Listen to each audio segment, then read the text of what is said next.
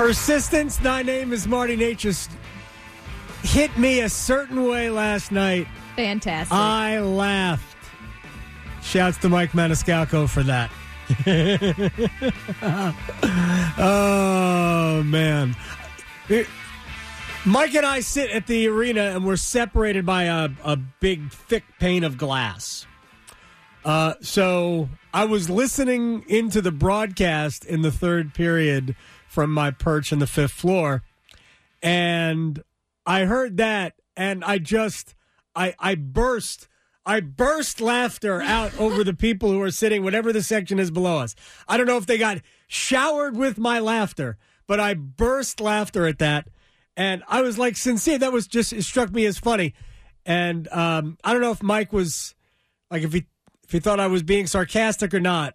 I'm not sure he appreciated my love of that, but it was authentic. it was very authentic, and I'll I'll, I'll just say that I thought Necas was really really good last night, and part of it was that he was incredibly persistent last night, and that was just I just loved it. It was perfect. So uh, shouts to uh, shouts to Mike for that.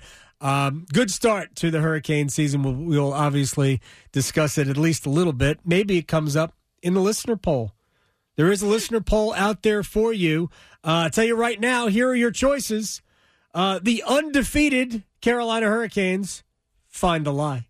yeah, The sorriest NFL franchise. I can think of one. I can think of more than one, Yeah. but I, I think there's only one that really qualifies for this. The discussion that happened at ACC basketball tip off yesterday about oh, should we expand the NCAA tournament? Should is a loaded part of that question. Will is probably a better question. Will they? Not should they. We all know, no, they shouldn't. Because for those people who follow college basketball closely enough, they will all tell you the same thing. Not from the mouths of coaches that view uh, NCAA tournament bids as job security, but as people who watch the game, we understand this. There are exactly zero worthy teams left out. No teams that make the that do not make the NCAA tournament. Zero of those teams. in that uh, if we did a Venn diagram, worthy teams of the NCAA tournament, unworthy teams of the NCAA tournament, and then the circle of who's in the NCAA tournament. Some of the teams who are in the uh, unworthy get lumped in because 68 is a lot. So forget about should. Will they? Yeah, they're gonna. Of course they're going to. Money. So we'll talk about that. Uh, and another option for you the victory bell. Uh oh. The Battle of the Victory Bell. Will they paint it light blue again? Or will it be royal blue? That's what I assume Duke blue is royal blue. Carolina blue or Duke blue. Uh, so those are your options in the listener poll. Uh, other than that, uh, nothing earth shattering other than uh, we have a, an NFL owner who is apparently compiling a dossier on other NFL owners and the commissioner. Yeah. This is, first of all, predictable and hysterical at the same time. This feels like a Housewives of fill in the blank episodes. It's so good. It is so good. The funny thing is that what was reported today in ESPN, and we are going to discuss it, is while I have not been reporting this, I have simply been saying Daniel Snyder must know something. So let's get to other things, and then we'll talk about the commandos.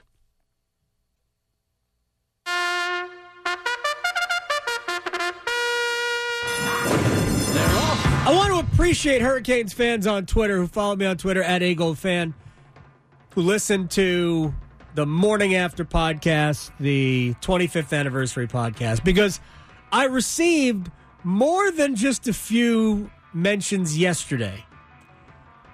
I hope you're going to say you can't go 82 and 0 without first going 1 and 0. Yes. So, I mean, that's just a true statement. Hurricanes are 1 and 0. 82 and 0, still alive. Mm-hmm. That's all I'm saying. Uh, slow start last night for the uh, your uh, your heroes. I thought Columbus was the better side in the first 20 minutes. They were better. They they were more dangerous. Not that Carolina didn't have some chances, but Columbus was better. Patrik Laine scores 11 seconds into the second. Really good play by Zach Werenski at the just inside the blue line to get the puck loose from Jesper Fast. Uh, I guess Werenski did deflect it, so he gets an assist. Laine picks it up and drifts across to the just to the right side and beats Freddie Andersen blocker side, for one nothing. Five minutes and one second later, Seth Jarvis.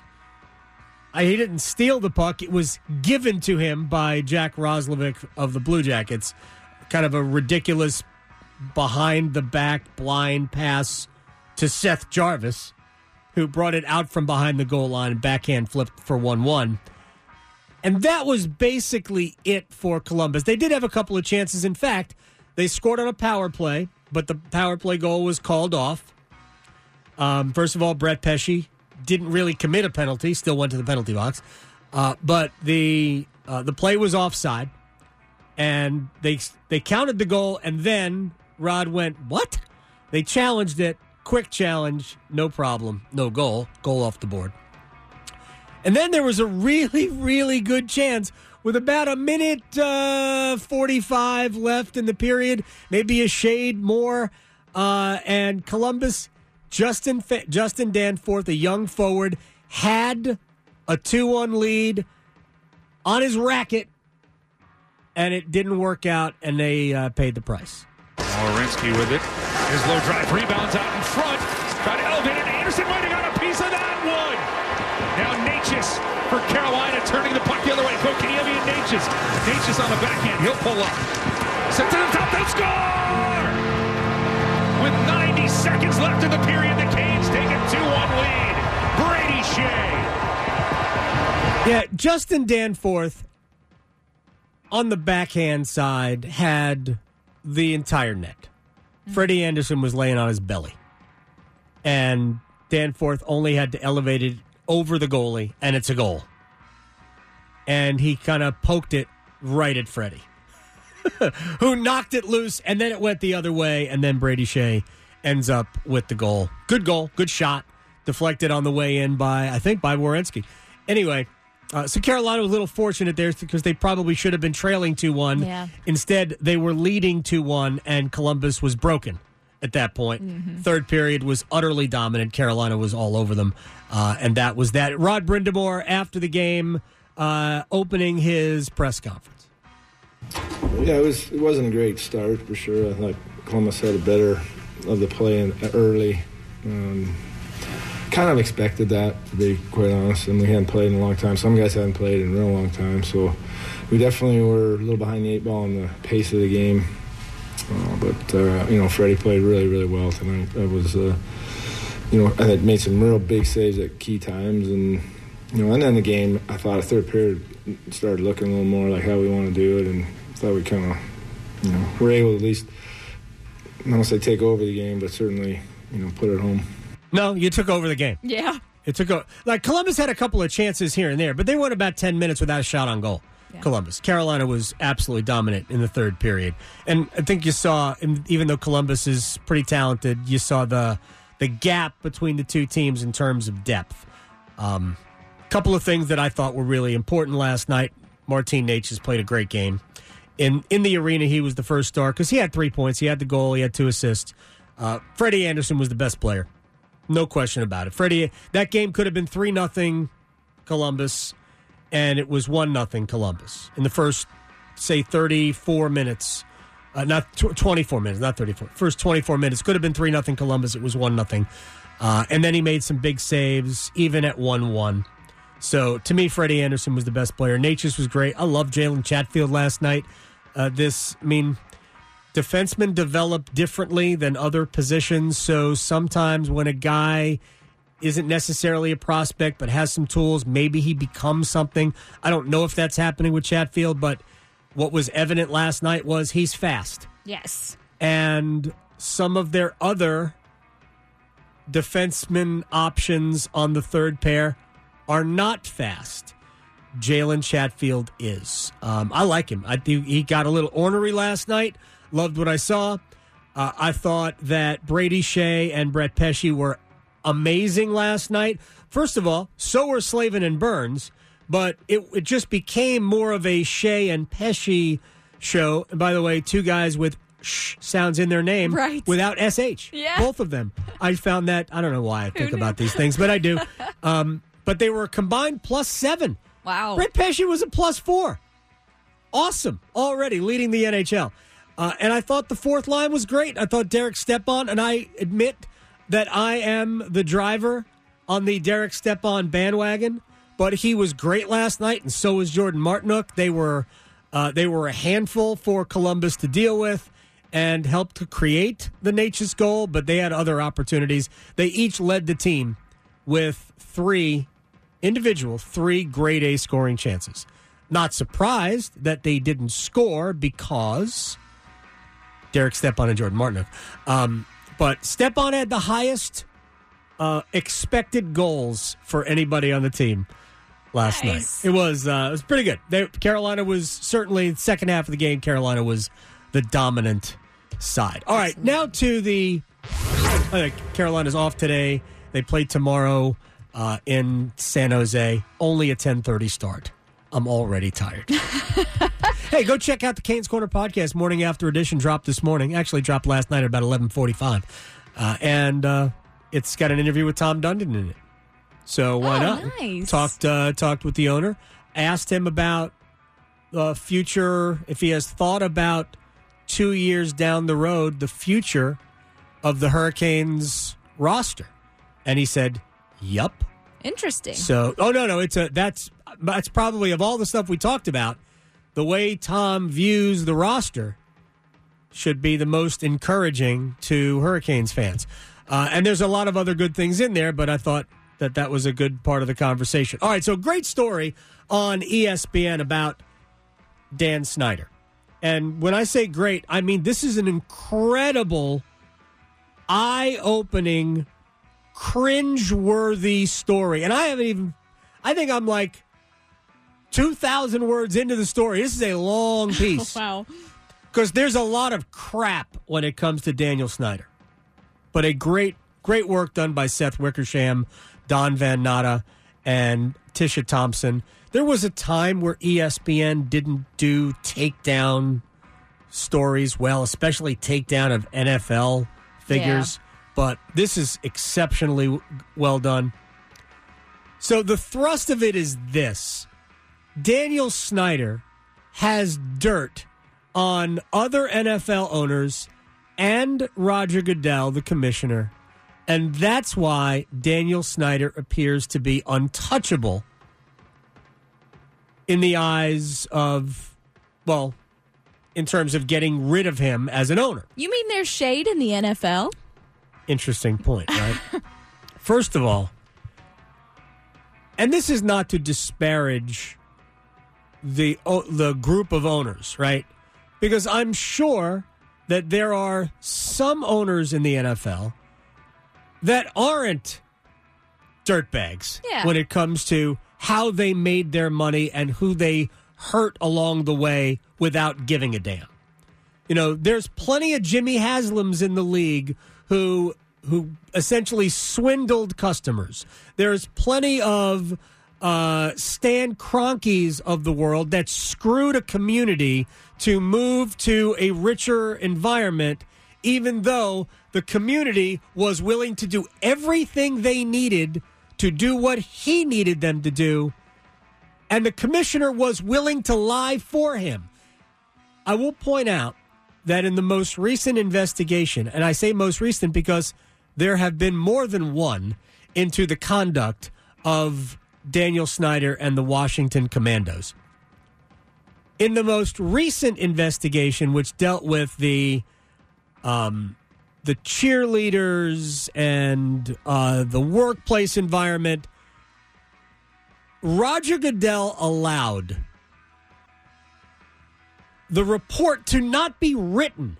There is no other situation on this earth where you would have a full scale investigation and not have a written report Nope. of it unless Roger Goodell was like, yeah, we're just gonna we're just gonna bury it. No big deal. Right? Look, Roger Goodell burned the tapes when the Patriots got involved in Spygate. He mm-hmm. burned them. Why? Yeah. Good question. Okay, he burned them. Let's just get rid of evidence. We don't care. I mean, it's not a criminal investigation; it's a league investigation. You can do what you want, and the commissioner can apparently do what he wants. But they are clearly protecting Daniel Snyder. But the story goes to great lengths to show that Daniel's like Da- Daniel uh, Snyder's walking around muttering to himself, "They can't touch me, NFL's mafia." Which, frankly, I don't necessarily think he's wrong. No. But, and I've been saying for a long time, there's a reason why they don't get rid of him because they could, Yeah, definitely. Uh, right? I'm not going down without taking you with me. And that's what he said. There would be collateral damage. And his collateral damage, according to sources, Jerry Jones, Roger Goodell, and I'm not even, I'm not saying that I don't believe that because I believe it. Not that I believe those two men are bad news. I'm not, I have no idea. But I believe that Daniel Snyder has that infor- information because he is that guy. Anyway, here's Seth Wickersham, who joined Mike Greenberg on Get Up to uh, discuss. I mean, Snyder's not going down without a fight, right? This is out there now. This has been reported, and as you say, uh, other owners and other executives have been aware of the existence of at least him saying these things before. So, mm-hmm. what should we expect to happen now, Seth? Well, there's league meetings in New York and downtown New York next Tuesday, and we'll see. One of the most interesting things is that it, it takes three quarters of owners to vote out an owner. The owners don't think that, the, the, especially the owners who are mad at, at Dan even over this, I don't know if they think they can get to 24. But they've considered creative ways, maybe, of trying to force the team into the hands permanently of his wife, Tanya. And one of them is kind of an interesting technical thing, but they would jam him on a debt limit waiver. When owners build stadiums, they typically take out a lot of debt. The league has strict rules over how much debt they can carry. Now, most people think that Dan Snyder cannot write a check for a new stadium in the DC area and would need those debt limit waivers, including the loans that the league often offers. And owners have talked about not permitting him those waivers as a way, as a backdoor way to try to transfer permanent ownership to Tanya. Remember, and owners and, and, and executives are really clear about this. When Donald Sterling had to let go of the Clippers years ago, it wasn't because fellow owners voted him out. It was because his wife removed him from the family trust. And so I think that they're looking at Tanya Snyder as maybe someone that they could transfer ownership permanently to, who they respect and enjoy working with. His wife? Yeah.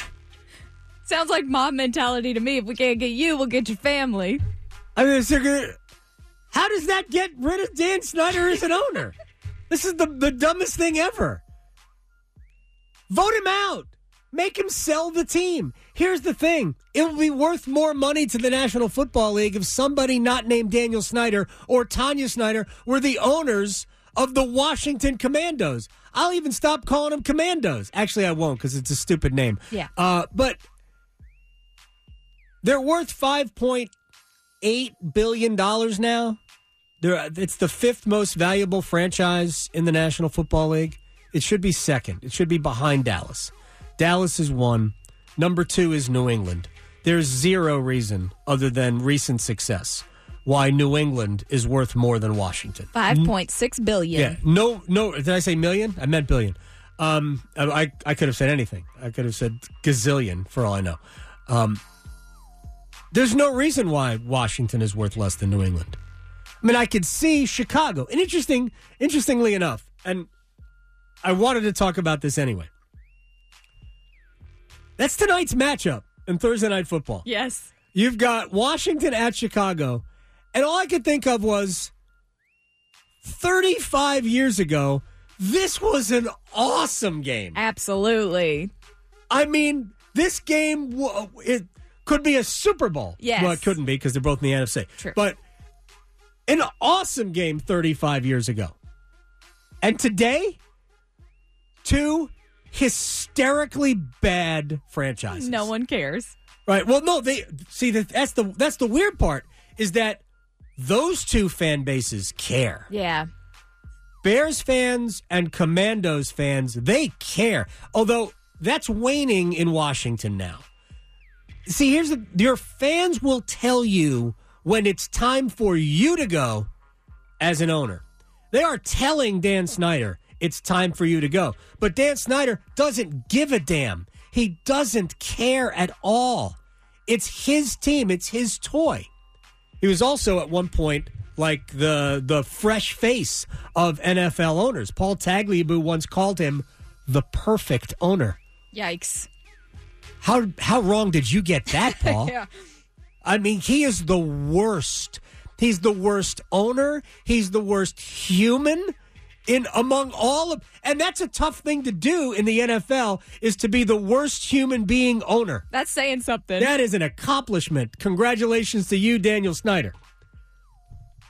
It's he's just it's they got to get it. They have to get rid of him.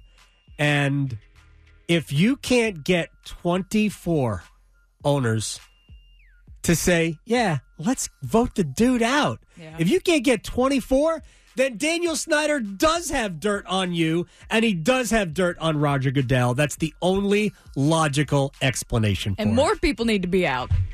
Well, yes, but it's not going to happen. No. It's not going to happen. They're not going to vote Daniel Snyder out. Uh, all right, real, uh, real. I am serious though. I I want to have a conversation of because this is not just NFL franchises. Although, if you looked at the most valuable NFL franchises, you know what strikes me about that? Most of them are bad teams. Wow. Yeah. Dallas is one. Dallas not bad. Dallas very good. Dallas potentially excellent. Uh, a, a a potential Super Bowl champion this year. No no joke. Number two is New England. Now we're going to cut them some slack. They were, I don't think they're very good at all, and I, they haven't really been good for a few years. But okay, we get it. Uh, number three, I believe, was Chicago, or maybe the Giants. Number four was Chicago, and the Jets were, I think, five. No, Washington was five. The Jets are like six. I mean, there's a lot of bad football teams who are incredibly valuable, which means that we have to figure out a way to incentivize being good. Right. because if the like the valuable teams can't all suck. yep. Ca- uh, Dallas Cowboys, New England Patriots, Los Angeles Rams. Rams. Who are Yep. very good, but the only read the, the Rams as a franchise, not all that. They're just in LA and SoFi Stadium, which is basically theirs. So, Yep. um, Then yeah, the that- Giants, and the Giants, and then the Bears, then the Bears. then the Commandos, Command Jets are right there. Yep. Yeah. 49ers. 49ers are good. yeah. 49ers are good. Now the Raiders. Now the Raiders are bad. Then the Eagles. Eagles, Eagles are are good. good. Eagles are good. Uh, all right, real uh, real quick. Braves and Padres each evened up their series yesterday. Atlanta shut out Philly 3 0. Padres evened up things with the Dodgers. They won 5 3. They lost 5 3 in game one. Seattle is in Houston this afternoon. Yankees will host Cleveland tonight. Astros lead their series 1 0. Yankees lead theirs 1 0. So there. Yeah.